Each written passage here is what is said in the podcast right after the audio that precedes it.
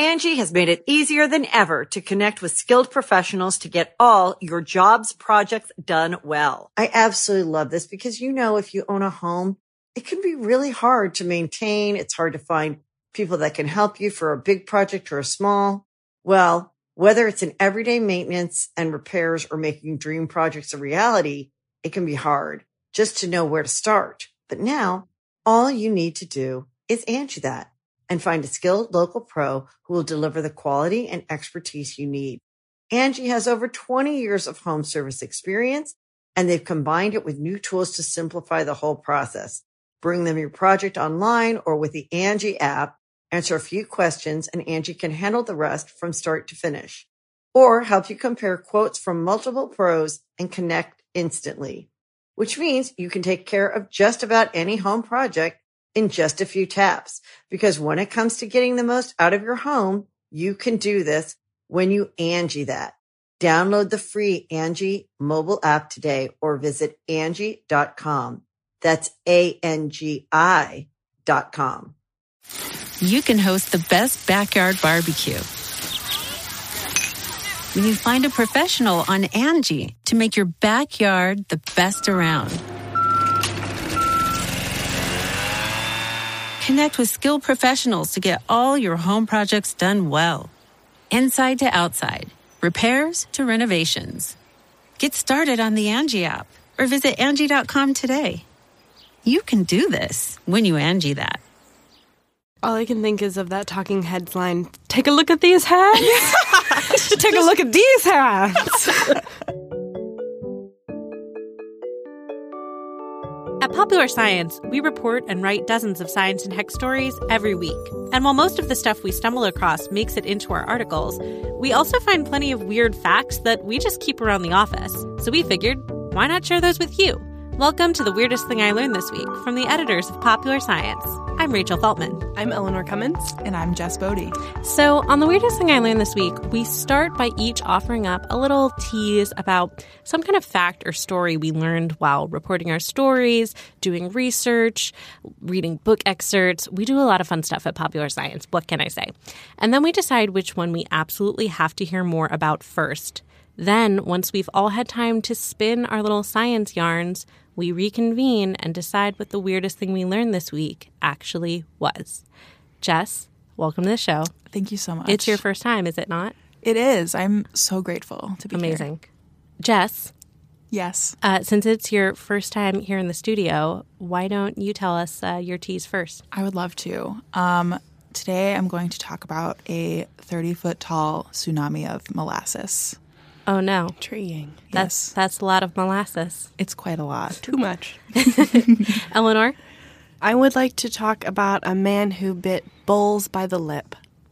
Just, that's how I take life. By the lip. Not the horns. The original version of that idiom, yes. um, I'm going to talk about... You know what? I'm just going to read the uh, newspaper headline that starts off this story, which is... Three figures for a finger. Who'll help pretty widow to an extra digit? Lost one, semicolon, inartistic, semicolon, can't play piano, semicolon, sad, period. Surgeon hunts for one to substitute. Oh, my That's God. A long headline. Yeah, I'm really glad I wasn't a journalist uh, in nineteen eleven. So uh, what should we start with? I mean, the molasses. Mm, I, I got to hear about, about yeah. the molasses. I have to, I have to admit. Let that wash over us. I've heard oh. of this one before. Mm-hmm. And I'm really excited to uh, learn more. This story begins in Boston, Boston's North End, in nineteen nineteen. So that makes this year the centennial. And there's this, like, absolutely monumental molasses tank. Like, it's super, super huge. And it's kind of like what a water tower would be today, but it's just, like, filled to the brim with molasses. And any, like, photo or artist's interpretation of, you know, the area at the time, you just, like, see the tank lurking, like, hulking in the background. Waiting. Yeah, and it, it it was capable of holding two point five million gallons of molasses, and it was, like, fifty feet tall, ninety feet across. Just a unit, if you will. And it was also, like, very notoriously poorly constructed. It was, like, very, very, very leaky. Small Bostonian children would go to it in the day with a small bucket and collect molasses drippings wow. to take home. And the company that owned it didn't really care, and they just kind of like painted it brown so that you couldn't see the leaks. We've all been there. Yeah. Yeah. So then one day, a new shipment of molasses comes in from the Caribbean, and molasses was like a very big deal back then. People used it to make rum, which was like a main use for it, but also for like cans of baked beans, and actually also for World War One munitions. So this is all about Boston baked beans? Yes. Okay, I get it now. Yeah. Anyway, so the shipment comes in, they plunk it down in the big leaky tank. And two days later, around lunchtime, people were out and about. It was like a warm January day in Boston, which was like forty or fifty degrees. So like people were like out and about, like eating lunch outside, mm-hmm. playing cards. And then you guessed it, the tank burst. It released a full two point five million gallons oh boy. in- into the streets. Some reports said a fifty-foot wave, but that was like the next day newspaper. So I would imagine that people saw it and were like, it was absolutely massive. But more conservative, probably accurate reports say thirty-foot wave. That's still a big wave of molasses. Quite, quite large. And it moved fifty feet per second or thirty-five miles an hour. It flattened buildings, including people's homes that they were inside of. And this one man was in bed just sleeping because he like owned a bar. So it was like lunchtime. So he was like sleeping in before his shift on the third floor of a house. And then he woke up in molasses. His bed was floating and he had to cling to it so he didn't drown. And then his wall opened up and he rode the molasses wave down into the streets on his bed. Oh my God. Yeah, there were these elevated train supports for like an tr- above-ground train, and the molasses wave just knocked them oh clean off. Yeah. You know, it like might sound cartoonish and kind of funny to think about like a molasses tsunami, but twenty-one people died um, wow. and one hundred fifty people were injured. And people died because they literally drowned in molasses. Oh my God. There were reports of people trying to wipe it away from their mouths and noses, and it just made it worse. Oh, no. Um, and it was, like, apparently like quicksand. Like, if you, the more you struggled, the more you sank. Mm. Oh, man. Is molasses a non-Newtonian fluid? I think it might be. Uh, yeah. But that is – yeah, no, that makes sense. It, it because of – it is really hard to get out of bottles mm. when you make gingerbread cookies. That's true. But luckily – you know, amidst all of this hullabaloo happening on the North End, the Navy was out in the harbor and they saw what was going on. So they sent people in to help, and they would pull people from the sticky rubble. So it took days, nay, weeks, nay, months to find people. Um, this wagon driver named Caesar Nicola wasn't found until months after, like during the cleanup, during which they had to use salt water and big hoses to try to, like, dissolve things. And they used saws to saw through it because it had all solidified in the cold Boston Yikes. climate. And they used brooms to sweep it around. Decades later, people wanted to know why it was so deadly. So these Harvard scientists actually looked at the temperature records and the weather and the viscosity levels, or properties, rather, of molasses. So they found that when they put the new molasses in the tank that day, that it was so much warmer, so that when it escaped the tank initially, like, it was thinner, like more watery. Mm. Um, so that's how it could travel fast and far and knock out all of those buildings and kill people. But then, like, in the cold air, it solidified, and that's when people sank down oh, low. Oh, boy. Yeah, it's it's quite somber. Obviously, the flood was very big news. It was the front page story in every Boston newspaper that day, and it knocked off the Prohibition Amendment from the first page, which was passed the night before.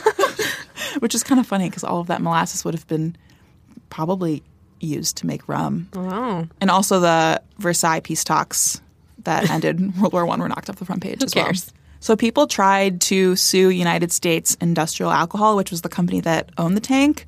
But the company was like, no, this was not a faulty tank. There was definitely foul play. Anarchists tried to blow up the tank. This okay. was not our fault. And then obviously anti-molasses activists. Truly, yes. But after a legal proceeding that lasted five years, they reached a settlement with the victims, and they paid them collectively six hundred twenty-eight thousand dollars, which is eight million dollars today. Um, so nothing. Yeah. For wiping out an entire community or whatever. Yeah. So this was also just like a very important legal milestone in American history. There's this guy, Stephen Puleo, I hope I'm pronouncing that correctly, who's like cataloging the, the truth behind the flood, and all the legal stuff said that it was the first case um, in which expert witnesses were called to a great extent, like engineers, architects, mm. um, those kind of like technical people, and it kind of like set the stage for class action lawsuits in the future, and it totally changed the relationship between business and government. So after this flood, um, architects and engineers and inspectors like all had to look at blueprints and the construction and sign off on everything, which was never a thing before this, which is how it all happened. Wow. Wow. Oh, and the last great fact of this is that local North Enders today say that you can smell molasses there on a especially hot day. Mm, that's morbid. I don't like that. Yeah, it's it's quite morbid. A somber tale. Quite. I know. I was entertained by this at first, but the more I delved into this, it really is quite sad. Well, that describes most of history, really. Oh. All right, let's take a quick break, and then we'll be back.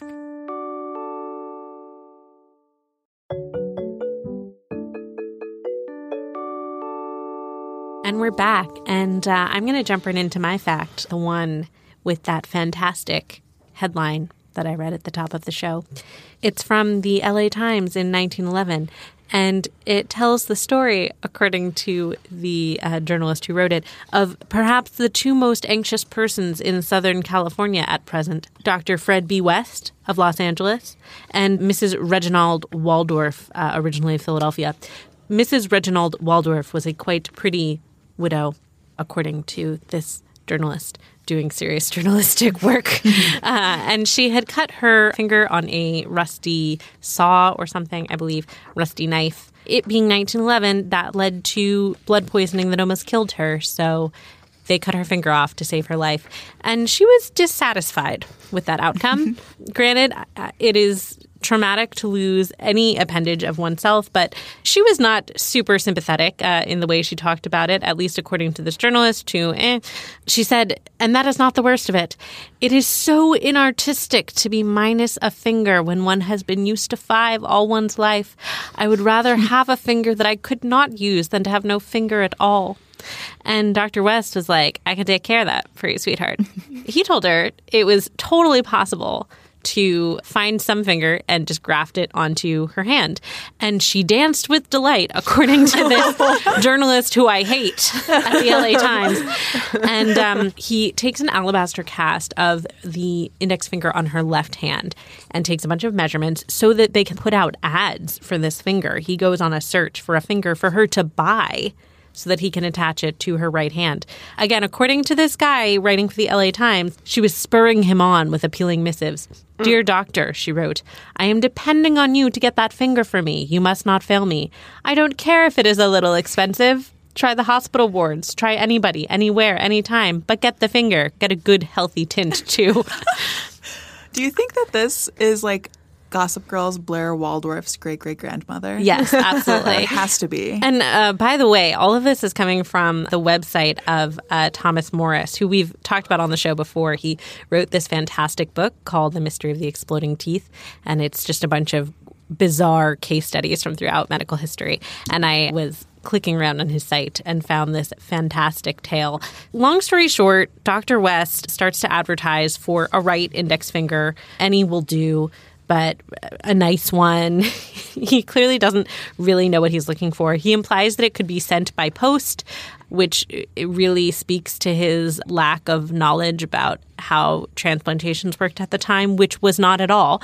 There had been some successes in terms of grafting tissue from one part of your body to another, but no one had ever done any kind of transplant successfully because, as most of us know today, your immune system will very quickly reject a foreign body that is sewn onto your body, which is like a reasonable thing for your body to do.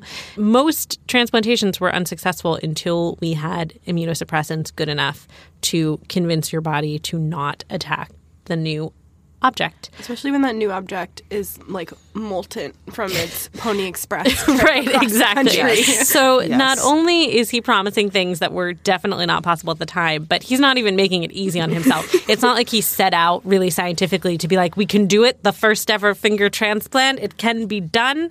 He was just like, yeah, mail us a finger, please.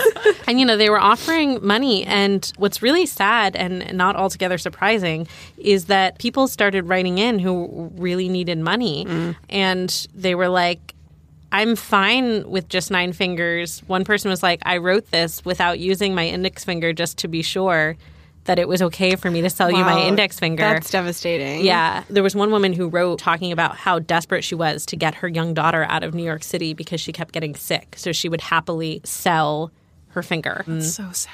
She said, haven't I made every other sacrifice a mother is capable of making? Mm. Take my finger.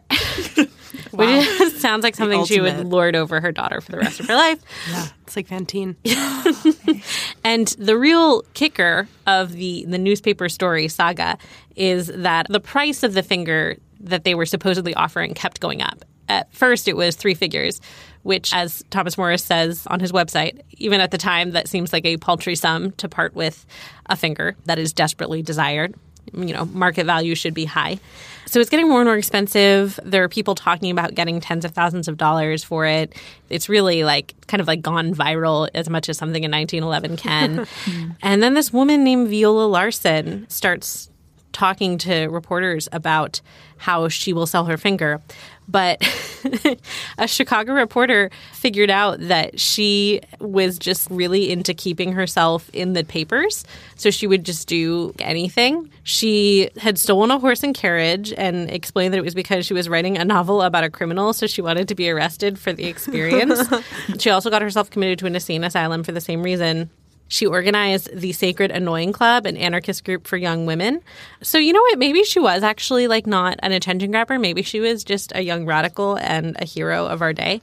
She had actually put a classified ad out in nineteen oh nine that she was offering herself as a slave because Chicago was so sordid that you might as well be owned by another person. And that ad led to a proposal of marriage. She left him shortly thereafter. She said she'd wanted to try it out and married life wasn't for her. So anyway, Viola Larson probably never actually interested in selling her finger. I think she might have been a performance artist. Yeah, mm. she's fascinating. Yeah, so I'm into this. I would love to read or write a book about her. But that's kind of where the finger story ends. It just kind of gets out of the news cycle. People stopped caring. There definitely was never any finger transplant. And that made me think, like, how off base was this? You know, obviously in nineteen eleven, we were not going to transplant anything, let alone a finger. But really the only comparable thing we have are hand transplants. There have been a couple cases of people claiming they've done finger transplants or doing them because the patient really desires them. But I couldn't really find anything in the medical literature that wasn't about just like grafting fingers from one hand to another. Like if you're uh, if you have a traumatic injury and you lose, say, the use of all of the fingers on one hand and you still have most of the fingers on the other, a doctor can graft some of those fingers, which is still very complicated surgery and doesn't always work. And if you're lucky, then you regain some of the use on the other hand. But the important thing there is that you really don't need all the fingers on one hand to have a fully functional hand. Five fingers, great if you have them, fine if you don't. So it's really, it is a bizarre case that this woman got a doctor to say he would do this probably fatal, definitely, uh, definitely ill-fated surgery for something that is completely unnecessary. But, you know, she was feeling inartistic. So I guess whatever. Even hand transplants, which are more often necessary, though still considered not super necessary because, you know, you can have prosthetics. For a long time, people were like, the benefits will never outweigh the risks. Transplanting a hand is really hard. You have a ton of nerves, all these little veins. So it's really difficult to get everything connected properly. It's one of those transplants that takes hours and hours and a multi-person team. And even then, you have no way of knowing how well it's going to take. Obviously, you have to worry about rejection, but you also have to worry about like how well that hand is going to do in physical therapy. It might not ever be functional in any meaningful way. So it's still a really hard surgery even today. In nineteen sixty-four, there was technically the first hand transplant, but it only lasted for two weeks before the hands mm. were rejected. Bummer. And that was in Ecuador. And then in nineteen ninety-eight, in France, there was an arguably successful surgery, but the recipient didn't feel good about it psychologically mm-hmm. and didn't really adhere to his physical therapy and immunosuppressant regimen. I think reading between the lines, he was disappointed that it wasn't like he had his hand back. He was dissatisfied with the utility of it and the feeling of having an alien hand. So he just didn't really take care of it, and it didn't go well. And in two thousand one, after a couple instances of rejection, they removed it. So the first truly successful hand transplant didn't happen until nineteen ninety-nine in Kentucky. And that was because they spent a really long time finding the perfect recipient who had a great support system, who was going to work with these mental health professionals, who was going to keep up with the doctors afterwards so that they could make sure everything went successfully. So it was a long time. It was eighty-eight years from when this guy told a pretty little widow that he could totally get her a new finger to when we actually successfully transplanted a hand. It's really wild to think about, the idea that the risk often doesn't outweigh the rewards because they feel so important. There was mm-hmm. a really great Amanda Hess article in the New York Times that was talking about how, like, the internet has just become an internet of hands, right? Like, we just mm. watch those tasty videos and then all of those tasty spin-off videos where it's just these hands doing things. Slime. Yeah. I can totally imagine just getting a hand transplant and being like, these are not my hands. Yeah. Well, we write about penis transplants a lot because that was one of the more recent transplant surgeries mastered for the first time. And that was another one where they were like, well, the benefits will never outweigh the risks because, like, you can live a full life without a penis. But, like, it's certainly a very traumatic event to lose one. Sure. And certainly there are people I'd who imagine. will benefit greatly from having a new one. So people figured out how to do it, and now they do it. And that's great. But the first arguably successful iteration of that surgery ended with it being removed because the guy was like, I can't get used to this yeah. penis. This wow. is freaky. It's a real thing with uh, with all visible organs. I don't think it's as common a phenomenon if it's a heart because right. we don't have to look at that heart in the mm-hmm. mirror. So interesting. Mm-hmm. All right, we're going to take a quick break, and uh, then we'll be back with one more fact. Hey, weirdos. Looking for awesome Popular Science merch? We've got you covered at popsci dot threadless dot com. Pick up t-shirts, notebooks, mugs, and other great swag with iconic vintage covers or modern designs. Plus, check out our podcast store and rep your favorite PopSci shows, like The Weirdest Thing I Learned This Week. All that and more at popsci dot threadless dot com. That's P O P S C I dot threadless dot com. Okay, we're back, and Eleanor is going to talk to us about a bull. Thank you. So, you know how sometimes you do one thing for like an hour and then you talk about it for the rest of your life? This is how I felt going to the Bullock, Texas State History Museum in Austin over Thanksgiving. They had this exhibit, Rodeo exclamation point, the exhibition. Oh, my gosh. Very similar to the campaign slogan of Texas native son Jeb exclamation point Bush. And the exhibit was just really fabulous. You walk in and it's like all of the glitz and glamour and honestly horror of rodeo with a few surprises. The surprise I want to talk about today is a man named Bill Pickett. And so he's this legendary bulldogger, which is the name for someone who wrestles steer. We're going to get into it. But Bill Pickett was born in Texas in eighteen seventy. And so that's five years after the Emancipation Proclamation. His parents were of African and Native heritage. And he went to school for a little bit. It sounds like he probably attended through fifth grade. But after that point, he left to be a cowpuncher, which is the historically yeah. accurate term for a cowboy um, on a ranch. How much punching of the cows did they do? Very little, but they did something weirder, which is what I'm here to talk about. So I don't think a lot of cow punching. But he got the attention of the Miller brothers, who ran this one oh one Ranch in Oklahoma. And it was super famous at the time for staging these Wild West shows. Mm. And so this was at a point in Texas history in the eighteen nineties, and Oklahoma as well, right? This middle west or south, no one really knows kind mm. of area was really trying to define itself. After the South lost, these states were like, well, we don't want to be associated with them because everyone thinks they're backwards. So how do we carve out a new mm. niche? And the Wild West was the answer. So you just turned up the notch on all of the glory of the open range, and you put on these Wild West shows, even though the Wild West was super not existent by this point. It's just a bunch of barbed wire and cattle and dead buffalo. This is where, at the one oh one Ranch in Oklahoma, Bill Pickett literally invents steer wrestling, which is one of the seven main events in rodeo and a huge American pastime. Wow. The way that this is done, th- well, the way that Bill Pickett did it was he would ride out on his horse, Bradley. He would ride alongside a steer, so they'd be sort of parallel. And then when it was time, he would jump off his horse and wrestle the steer to the ground.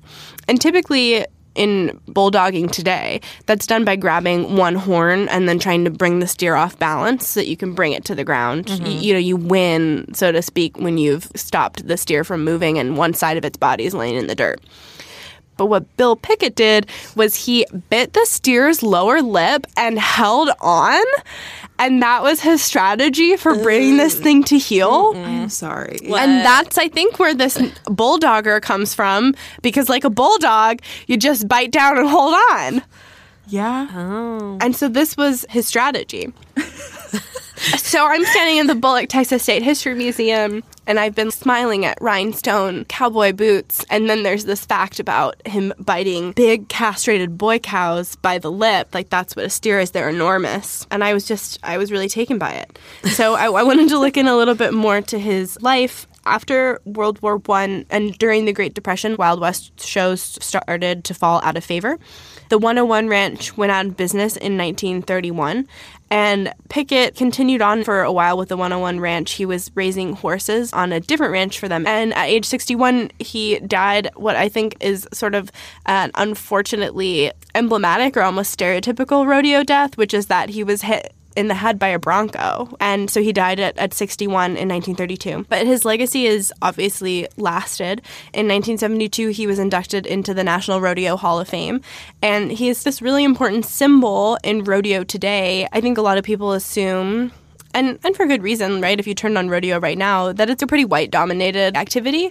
But he's this really central figure. He's a black man who invented this entire one-seventh of the sport. Wow. And he is a great reminder that rodeo's origins really come from the Spanish conquistadors bringing over their bullfighting traditions, mm. and then that mingling with the demands of the West and the indigenous people who they employed to control their cattle. And it's this very vibrant, multicultural phenomenon in the Southwest. I don't know, I'm really taken by Bill Pickett. There's a lot wrong with rodeo, but I just think that this is the most wild story, and I'm really glad to know about him. Mm-hmm. I want to know how he thought to start doing this. I yeah. feel like it must have happened by accident. It, yeah, that would make a lot of sense. Like, the cow just reacted so submissively to it. Oh, right. It's really, he was like, okay. Like, honestly, what would you do if somebody just out of the blue showed up and bit your lower lip? Honestly, even if I was doing, like, hand-to-hand combat with someone, like, it was established that we were fighting, if they bit my lower lip, I'd be stunned. It also depends who it was. Like, if it was, like, blonde Zac Efron that, like, bit my lower lip, like, I'd be fine. I would still be stunned, but for different well, reasons. Totally. Yeah, I actually grew up half an hour from a rodeo in New Jersey, which always surprises people because people don't realize that New Jersey has some country. So I wrote a story about another thing that I found out at the Bullock Museum, which was about how important rodeo dirt is to competition. And one of the best photos that I found from the nineteen thirties of women in rodeo, because their sport, women compete in rodeo in barrel racing, which mm-hmm. is where you take three really tight turns in a clover pattern around barrels on your horse. And one of the best photos of vintage barrel racers is from a Springfield, Massachusetts rodeo mm-hmm. competition. So it's really, it is a very unique American pastime, and it's everywhere. And it's for everyone except for people who are worried about the treatment of animals. Which is everyone, really, hopefully. Legit. Yeah. yeah. Wow. Great story. The image, I need to look up, like, photos or videos mm-hmm. of the lip biting move because I don't want to see it. Mm. But I feel like it's going to be so much worse to spend the rest of my life not knowing. Trying to figure out what also, it would look like. Did he, like, lose teeth? Like, did he accidentally, like, get his teeth knocked out? Like, I feel like that is so precarious. Yeah, I don't think that anyone was intact. Um, okay, fair. I guess, like, it's not a safe thing no matter what. Yeah, they definitely, I don't think that they had great health. Um, yeah. This is, this is our heritage. Wow. What was the weirdest thing we learned this week, you guys? Mm, I think that one. Yeah, I mean, it's biting. It's really hard to beat a man biting a cow's lip. It's just patently shocking. Yeah, truly. Which is why yeah. it worked. Congratulations to Eleanor, but more importantly, congratulations to Bill Pickett. Indeed. Yeehaw. The Weirdest Thing I Learned This Week is a Popular Science podcast. We're available on all major podcast platforms, so subscribe wherever you're listening now. And if you like what you hear, please rate and review us on iTunes. It helps other weirdos find the show. You can buy our merch, including Weirdest Thing t-shirts, tote bags, and mugs at popsci dot threadless dot com. The show is produced by all of our hosts, including me, Rachel Feltman, and our editor, Jason Lederman. Our theme music is by Billy Cadden. If you have questions, suggestions, or weird stories to share, tweet us at weirdest underscore thing. Thanks for listening, weirdos. Angie's List is now Angie, and we've heard a lot of theories about why. I thought it was an eco-move. Fewer words, less paper. No, it was so you could say it faster. No, it's to be more iconic. Must be a tech thing. But those aren't quite right. It's because now you can compare upfront prices, book a service instantly, and even get your project handled from start to finish. Sounds easy. It is, and it makes us so much more than just a list. Get started at Angie dot com. That's A N G I, or download the app today. You can host the best backyard barbecue when you find a professional on Angie to make your backyard the best around. Connect with skilled professionals to get all your home projects done well. Inside to outside, repairs to renovations. Get started on the Angie app or visit Angie dot com today. You can do this when you Angie that.